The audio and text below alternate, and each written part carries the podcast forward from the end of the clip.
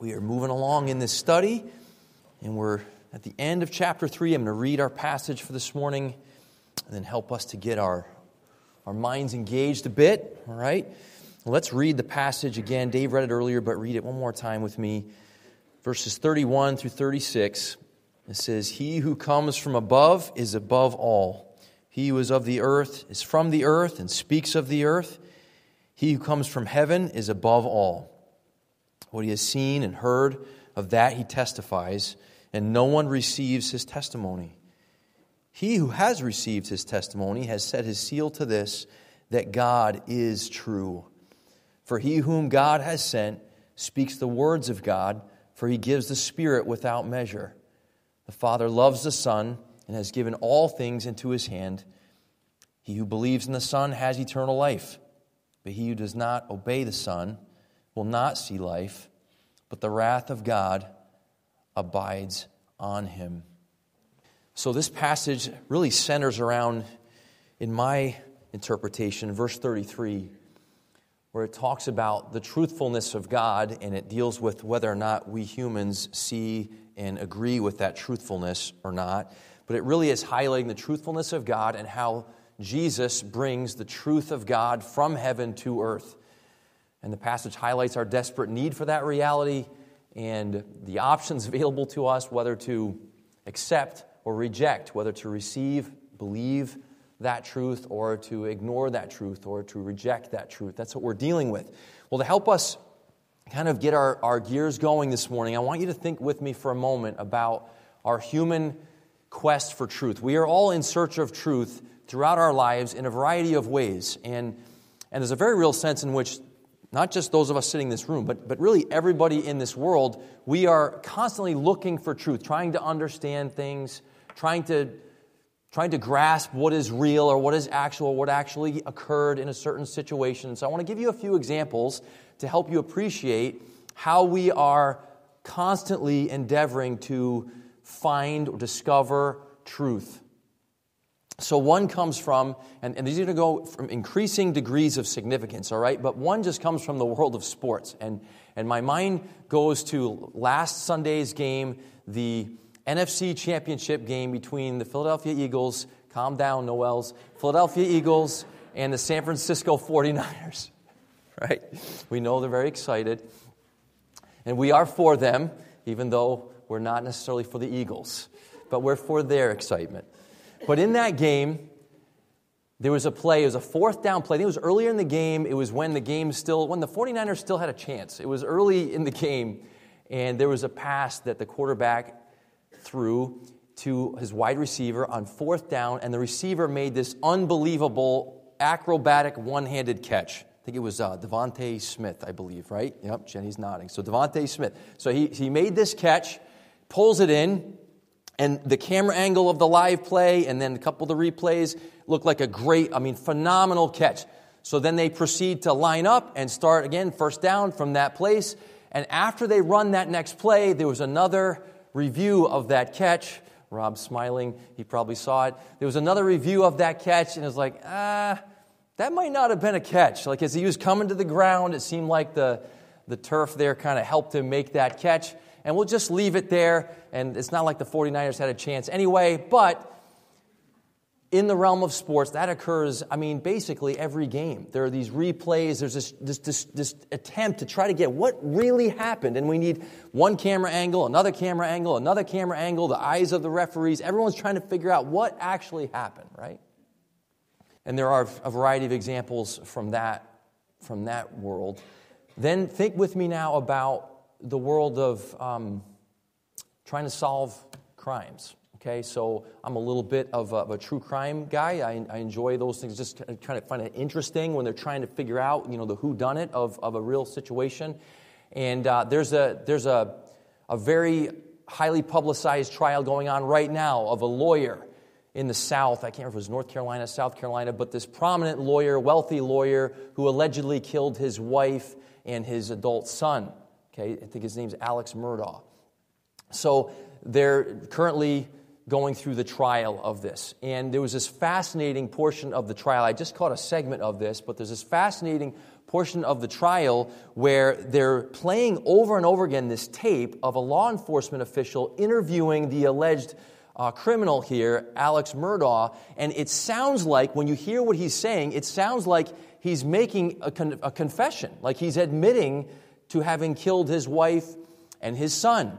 But here's the trick about it. Here's what's so difficult about it is you hear him say, and this is what he says. He says, I did him so bad. He's emotional and he's distraught and he says, I did him so bad. And the law enforcement official is testifying, saying, Hey, he said, he right there confessed. In that moment of weakness, he confessed. Well, do you know what the defense is? The defense is, No, no, he didn't say, I did him so bad. He said, They did him so bad. And then you listen to it again, and, and they have these experts, these, I think they're audiologists or some of these experts who listen over and over and over again. And they literally, one of them I heard interview said, I cannot tell whether he said, I did him so bad or they did him so bad. Half the time I hear it, it sounds like I, the other half, it sounds like they. I mean, even through the, the tape, it's still just not crystal clear, which just speaks to our human limitations. We, we want to know what's true, we want to know what's actual, we want to know what's real, but we have to admit that we have limitations. And, that, and we really haven't even talked about the whole matter of deception and misperception and the things that occur when we're trying to get to the truth. Or we sometimes rely upon a testimony of a person, such as the accused in that case, and we don't know if that testimony is reliable or not, if they're being truthful or not, if they're even being honest with themselves or not.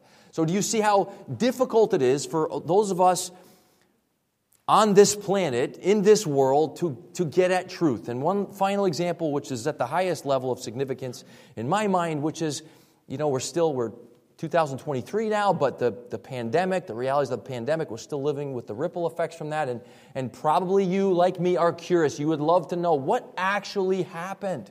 And we may never know. And there are different theories and different testimonies out there, but we may never know because we are so limited and finite and flawed, and uh, we humans are notoriously deceptive. There's a place in Romans where it says, Let all men be liars and let God be true.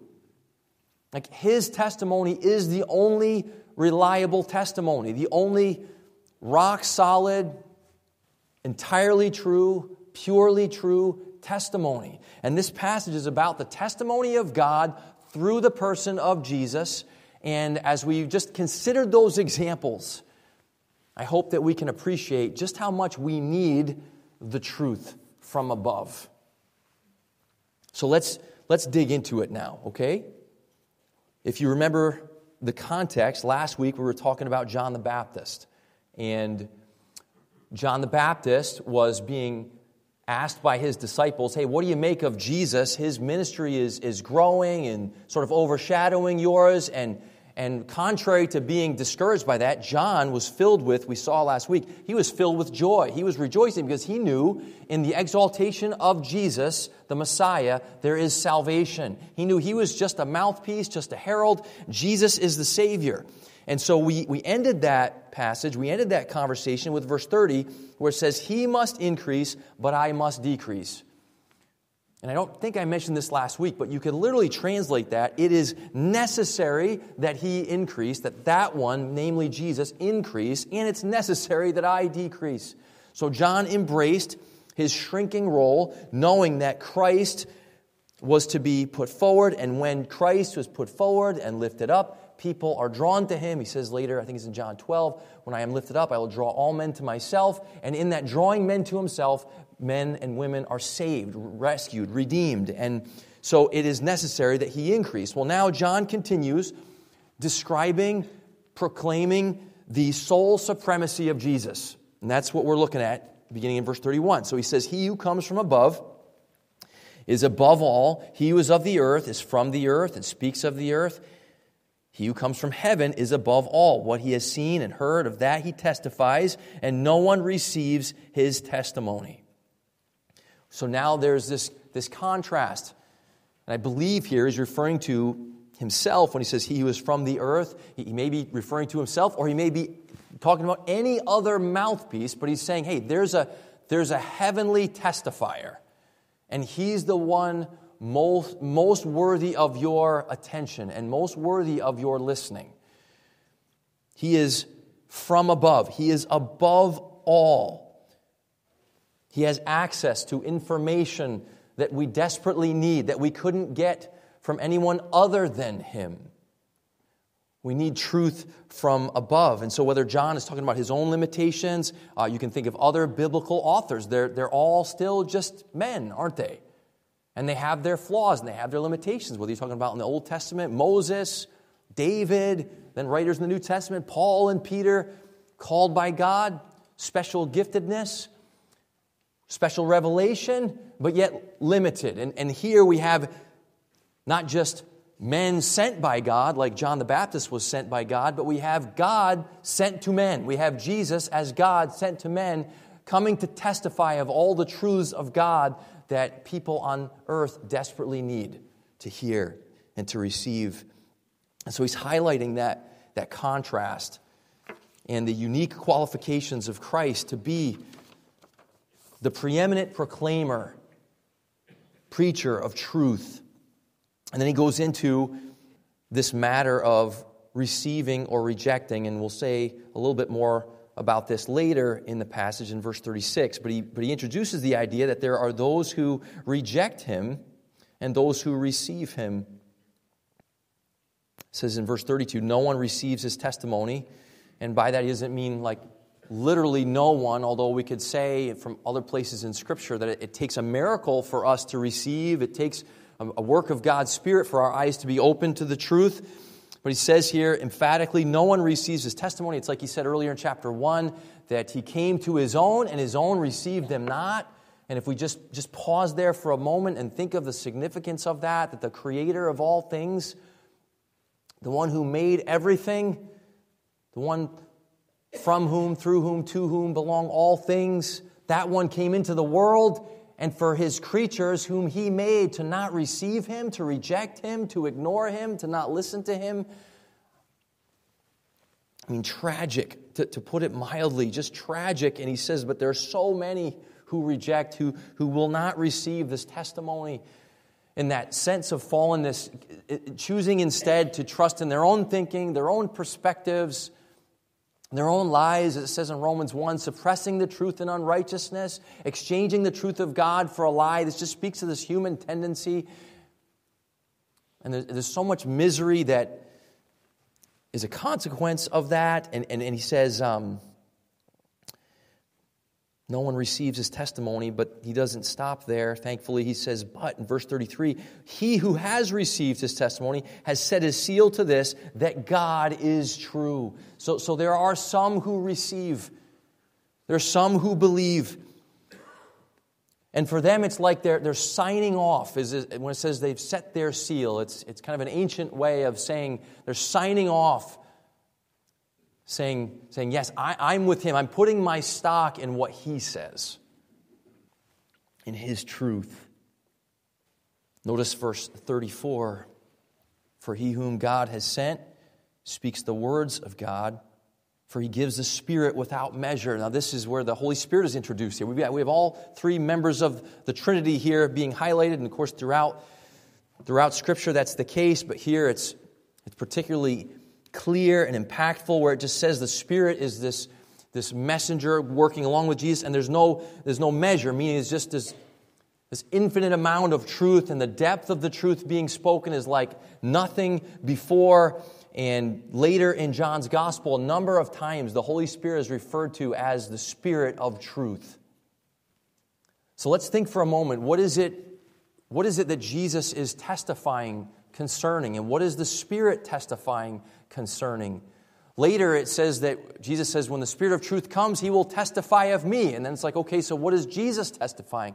Well, he is, he is answering the ultimate question. So, so when I began the message, I said, hey, there are these inquiries in the area of whether it's sports or crime, or, and we could talk about a, innumerable other fields of study in this world where we use our human minds and we investigate and we ask questions and we try to get more and more information and more and more truth, and we can, to a degree, discover things in all these different fields of study. But what this is related to is the most important questions, the ultimate questions, what some philosophers call the prime reality questions like is there a creator? Who is he? What is he like? Who are we? How do we get here? Where are we going? Those types of big questions, ultimate questions. And what this text is describing here is how we will never, from earthlings, from earthly beings who are from this world, we will never get those answers. You can take the most intelligent people using, using their minds and, and their research and scientific testing and things like that, and people just dig in and dig and dig and dig, just trying to find more and more and more information. But to answer the ultimate questions, we, we need revelation from outside. We, we need revelation from above. We need truth from above, and Christ embodies that truth and preaches that truth, and that truth is concerning who our Creator is. Who He is, the one who has made us, who He is as the author of the story of human history the author of the story of our lives, who he is as the one who understands everything there is to know about God, which is why he says later in the Gospel of John, Hey, I've seen him, I've heard him, and what I've seen and what I've heard, I'm here speaking to you. That's what Jesus says concerning that relationship with his Father. He is proclaiming to us, conveying to us that truth. So it's the truth of who God is, it's the truth of who we are, and this is what we see throughout John's gospel. We talked about this the last few weeks as well, but this idea of Jesus being the light. It's, it's, it's tied to his being the truth. It's, it's he's revealing and exposing, exposing things that are true about our Creator and exposing things that are true about us. And so we see him interacting with, for example, uh, Nathaniel in chapter 2. I believe it's chapter 2. He's speaking with Nathaniel, and he speaks in such a way that makes it clear to Nathaniel that he sees right through him, that he knows him to the bottom of his being. He knows Nathaniel better than Nathaniel knows himself. It's the same thing when he talked with Nicodemus. He, uh, he knew Nicodemus, he understood what Nicodemus was asking, he gave Nicodemus truth, he knew Nicodemus and his understanding his limitations of that. He knew Nicodemus and his sin, he knew Nicodemus and his religion, and he, and he saw right through it and he ministered truth to him. And we're going to see it uh, next week, Pastor Rob will be in chapter 4 with the woman at the well, and we'll see Jesus again with that x ray vision, just knowing what is true and speaking the truth to people about God, about them, about their need, about His provisions. That's what Christ is revealing, and that's what, going back to verse 34, that's what the Spirit is involved in as well as this truth telling ministry, which is important to to grasp because of how, even with regard to teaching on the Spirit, sometimes it can go to many different places, and certainly the Spirit has a role in our experience and in our emotions, and there's the fruits of the Spirit. But in a sense, it all kind of begins with this truth, with the truth of who God is. And, and by the end of the message, I'll tie together how that's the case, okay? But just for now, just, just understand that and, and recognize that throughout this gospel, we hear the Spirit referred to as the Spirit of truth. So there's this this very important truth telling ministry of the Spirit, testifying from God to us of truth, of that which is real. Okay? Okay, so that's the, the heavenly testimony and what can be done in terms of rejecting, receiving, the ministry of the Spirit. And then in verse 35, now there's this heavenly relationship that is spoken of here. It says, The Father loves the Son and has given all things into his hand. So, so this lets us in on the, the relationship between the Father and the Son, existing from eternity past. This idea that the Father has given everything to the Son, everything into his hand, that everything belongs to him, that the Father created the world, the Son was involved in the creation of the world, the Spirit was involved in the creation of the world, and and there's this idea of the Father turning over creation as an inheritance, along with all redeemed people, to the Son. That everything belongs to Him. There's a famous theologian, Abraham Kuyper, who said, There is not a square inch in the whole domain of our human existence over which Christ, who is sovereign over all, does not cry, Mine. His fingerprints are on everything, His trademark is on everything and everyone. including us, including us. The Father grants this to the Son, and it's all an outworking of this loving relationship between the Father and the Son. And what's amazing about the gospel, what's truly remarkable, is if you understand the diagnosis of the human heart as given throughout Scripture, what God is doing in sending Jesus into this world is He is sending His love into this world in a way in which we would not know or receive love uh, without it. Like in this loveless world, the love of heaven enters earth through the person of Jesus, and the love of the Father for the Son, and the love of the Father through the Son comes to reach us where we are in our place of rebellion and blindness and darkness and need. And it's all the sharing of this divine love that has existed forever. And I often think about this in my love of, uh, of old 80s rock songs. Almost all of them are about love. I mean, the percentage that are about love, it's, it's like over 90%. It's almost all of them are about love. There's this human appreciation for love, especially romantic love. It's this most exciting, enriching part of life, and we all know that that's the case, humanly speaking, and nobody in the world would really disagree, I don't think, on that. And yet it's so limited and fallible and flawed and broken relationships, and all the evidence is that we humans aren't really good at that, even though we can, on some level, appreciate it, right? Well, this is saying there's a kind of love that is a perfect love. It's a heavenly love. And God cares so much for us in our fallenness, in our condition of misery, that He imparts that love to us. He sends Jesus to us. He shares His love for His Son with us by sending His Son. That's why we read earlier in chapter 3 For God so loved the world. To just keep that to Himself, but shares that with us. And so here, John is highlighting with this idea of truth coming from above, that this is not just, you know, it says later in the New Testament, speak the truth in love, right? That's exactly what God is always doing. He's speaking the truth in love as a manifestation of his love.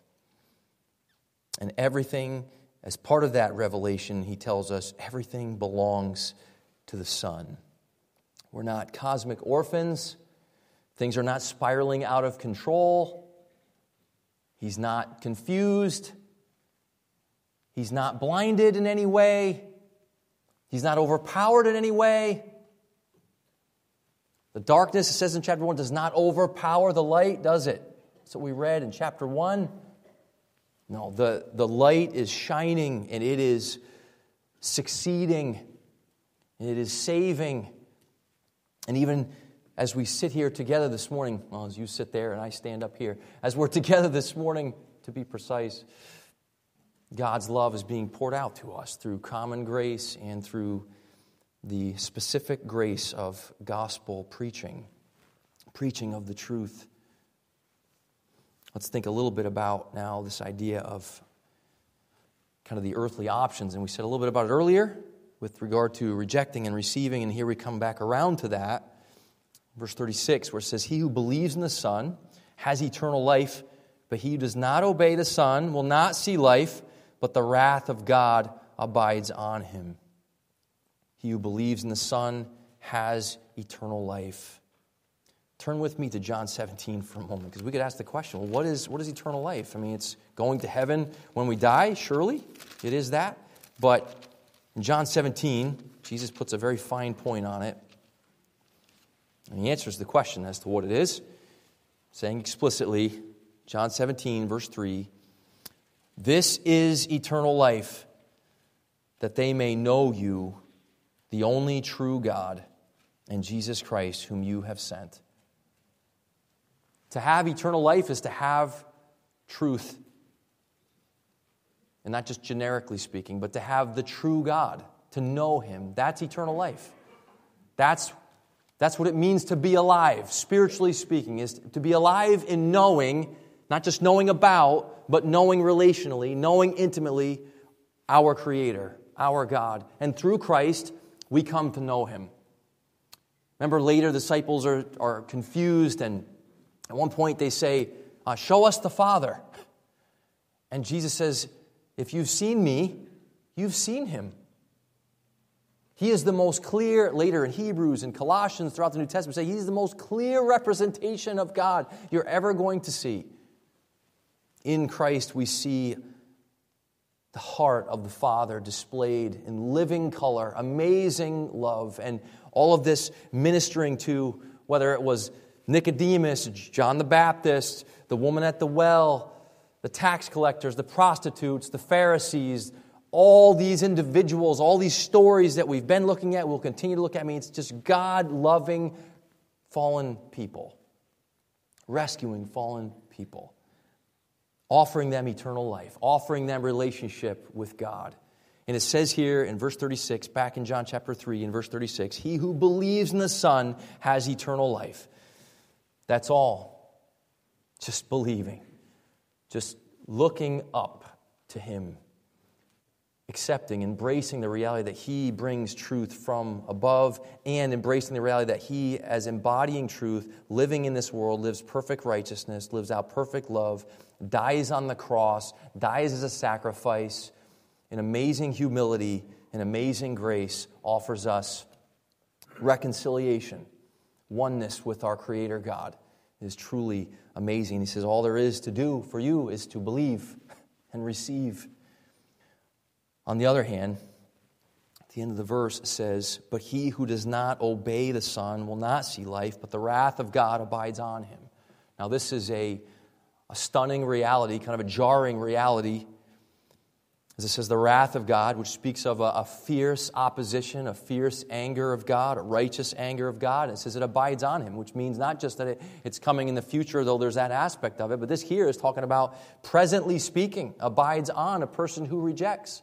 This is like what it's talked about earlier in John's gospel, where, where Jesus has said, and elsewhere it's been said, the idea that. Um, um, Basically, to reject him is to be under judgment. It's to, it's to show yourself as being under judgment. It's to, it's to show yourself as being in darkness, consigned to darkness, consigned to death. Well, here he just says the wrath of God abides on this one. And now let's, this is kind of a very important uh, part of it. Well, upon whom is this? Well, it says upon those who do not obey the Son. And, and maybe in your margin it suggests uh, do not believe. Literally, the word is, it is uh, it's the idea of being unpersuaded. Now, think about how, think about how perfect that term is in the original. The English obscures it a little bit, but think about how perfect that term is because we're talking about a testimony, right? Christ is testifying of the truth. He's saying, This is who your Maker is. This is what He's like. This is what He offers you, broken, fallen, sinful people. This is what He is for you. He's testifying. And here it's saying there are those who believe, who embrace the testimony, and who experience eternal life in union with God. And there are those who are unpersuaded by the testimony. Which is to say, God is continually, and through, through general revelation, He is making Himself known. That's why it says back in the Psalms that the heavens declare. It's like this verbal language of, like the heavens are speaking. Creation itself is crying out that we would see and believe in our Creator. And more specifically, here it's talking about this testimony of Christ and the Spirit saying, and this is exactly what your Creator is like. And He's proclaiming Him and testifying. And He says, look, for you to not just to like disobey in terms of, well, God said do this and you did that. No, it's like for you to be unpersuaded by that testimony is to experience the opposition of God then who has offered himself and the truth in, in blazing glory and light and warmth and mercy. And it's to be under, to be under wrath and, and to be not just, again, in the future, but even presently, as it's spoken here, it's present. And I, and I want to help a little bit more to appreciate what that involves. And, and in our humanness, thank God we're redeemed, but in our humanness, we can, we can this resonates with us, and then it gives us compassion as well for the lost who have not yet seen or come to Christ. But turn to Isaiah chapter 1. Okay, Isaiah 1, and we know that Jesus comes in fulfillment of all these prophecies, and Isaiah is saturated with messianic prophecies.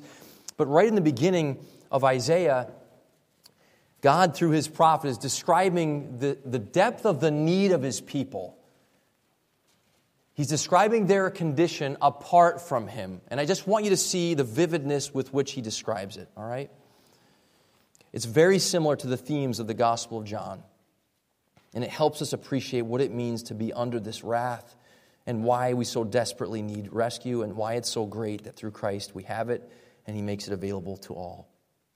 Okay, verse 4, listen to what it says Alas, sinful nation, people weighed down with iniquity, offspring of evildoers, sons who act corruptly. They have abandoned the Lord.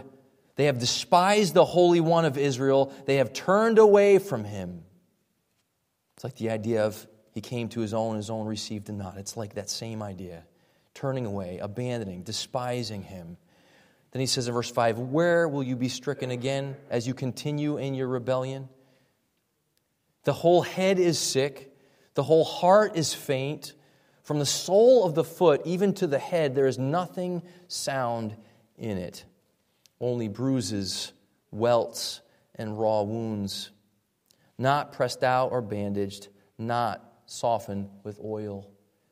I mean, just miserable suffering, this imagery of physical suffering, of wounds and welts and bruises, and not in any way remedied, no bandages, no oil. I mean, just absolute misery.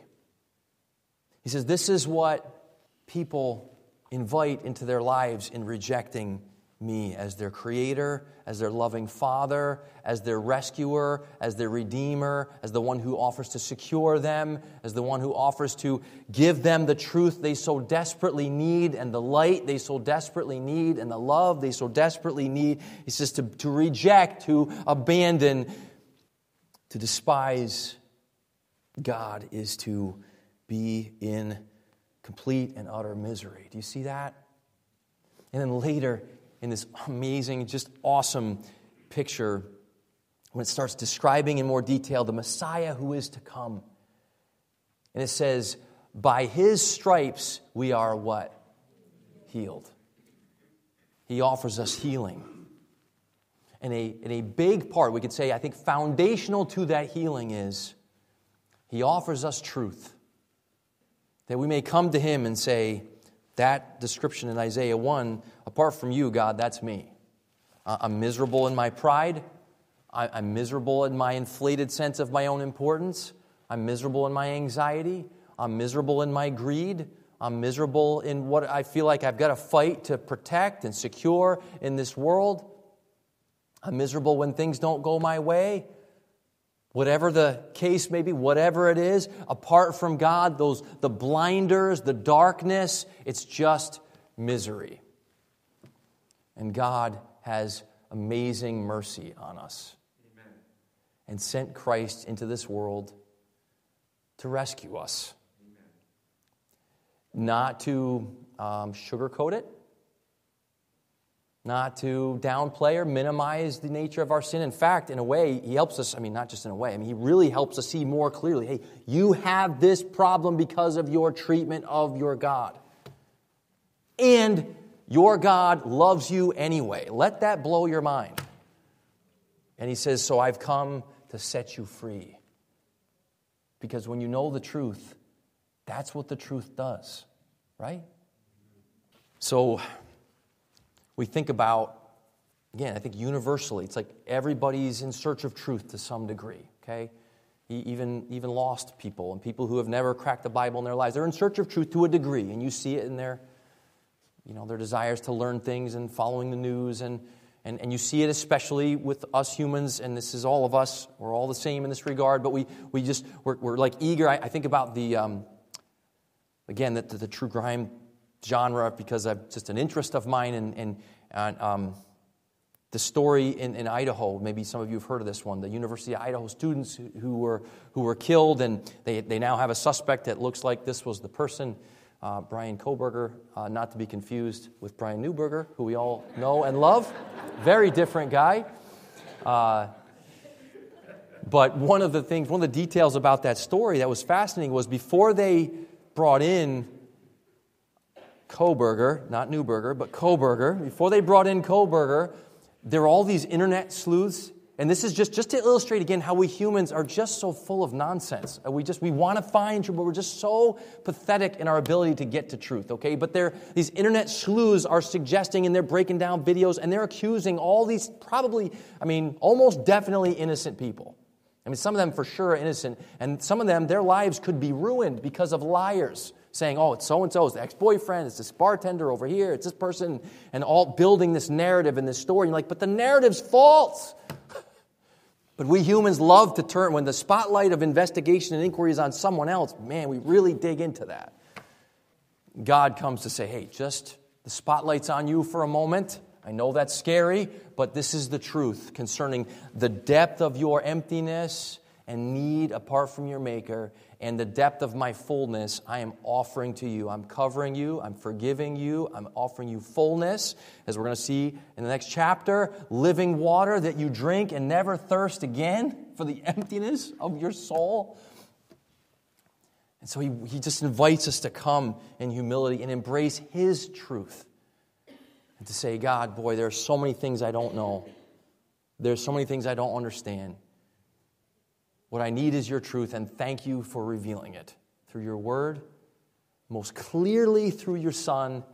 Thank you for revealing truth. So that's our, that's our opportunity to just rejoice in that this morning and to think of those who are outside of the truth and to have mercy and compassion and to pray and, and, and thank God for opportunities and look for opportunities to share the good news and the light with those who desperately need it. All right, let's close in prayer. Father, thank you for John chapter 3 and what you've revealed here. How your Son came to earth from heaven. And if you did not send him, Lord, we would be in the dark in such profound ways. But you did send him, and we're grateful. And we, um, in this moment, confess to you that we, we believe that he is the Christ, He is the Savior. And we accept eternal life from you as a gift, knowing you, being in relationship with you, being made alive, what we were made for, what we were created for, to be in relationship with you, to know the one from whom, through whom, to whom are all things. Thank you for revealing yourself. Help us as we think about people around us people we interact with, our families, our community, our schools, our workplaces, wherever, neighborhoods. Help us to look with your eyes at people, to see them in their misery and their need, filled with wounds that are completely unbandaged, and to be able to offer them through both words and acts, to be able to offer them the love of Christ, which is what all of us need and what you have so graciously provided. So thank you for our time and study this morning. Thank you for the opportunity to worship. We look forward to, even as we sing this next song, we look forward to worshiping you for who you are and what you've done. In Christ's name, amen.